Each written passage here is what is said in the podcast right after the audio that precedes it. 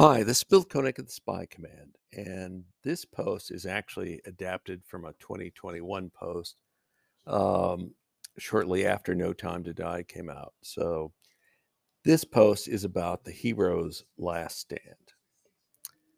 No Time to Die wrapped up a five movie arc featuring Daniel Craig as James Bond.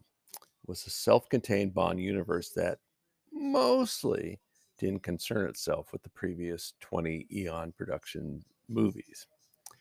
Eon Productions got the idea in the middle of the arc, in between Skyfall and Spectre.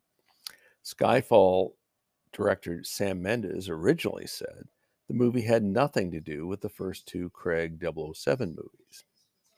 Still, it's now official these films are their own thing. That's much the way that Christopher Nolan's three Batman movies are their own thing, not related to any other Batman films. Whether Eon wants to admit it or not, the makers of the Bond film series are following the same path set by Fox and Marvel movies featuring Marvel comic book characters.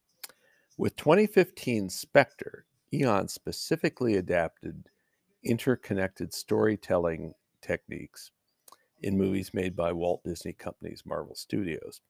With No Time to Die, Eon has doubled down on that concept. 2017's Logan, made by Fox before it was absorbed by Disney, we had the final, the final Hugh Jackman adventure as Logan Wolverine.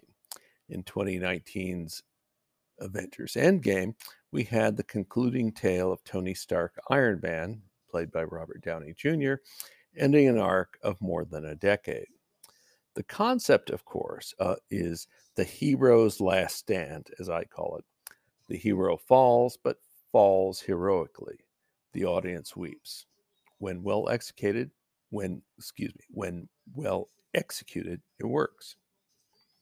To be clear, the hero's last stand goes back a long time, was included in genres as as diverse as biblical epics, Samson Delilah, for example, and westerns, Ride the High Country and The Shootist.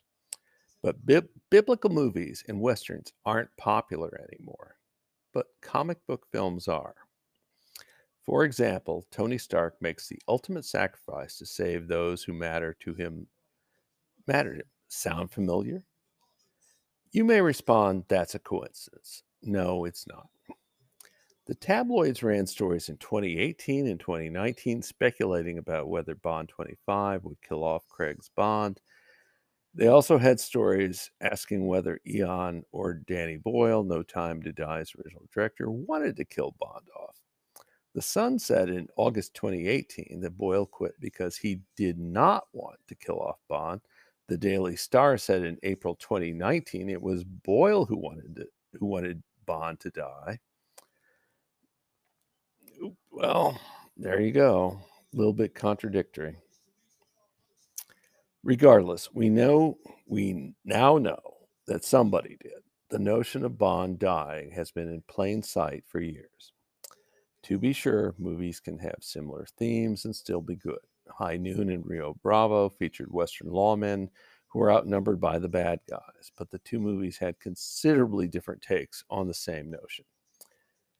Many Bond fans despise Marvel films. Many fans are in denial that Bond has been adapting Marvel film concepts, including Eon boss Barbara Broccoli. Of course, it works the other way around. Both Nolan's Batman movies and Marvel Marvel's film output have, a, have been influenced by Bond. For example, look at the uh, casino scenes in 2012's Skyfall, and 2018's Black Panther, for example. Regardless, all still comes down to execution. So, how does No Time to Die's version of the hero's last stand compare? When I saw it, I thought it was done very well. The ending had been spoiled for me, not in a I stumbled across it while surfing the internet way, but hearing it presented to me full on. Nevertheless, watching No Time to Die for the first time, it felt genuinely emotional. You may disagree, and that's fine. The thing is, Bond's exit in No Time to Die was not brand new territory. That's it. This is Bill Koenig at Spy Command. Talk to you soon.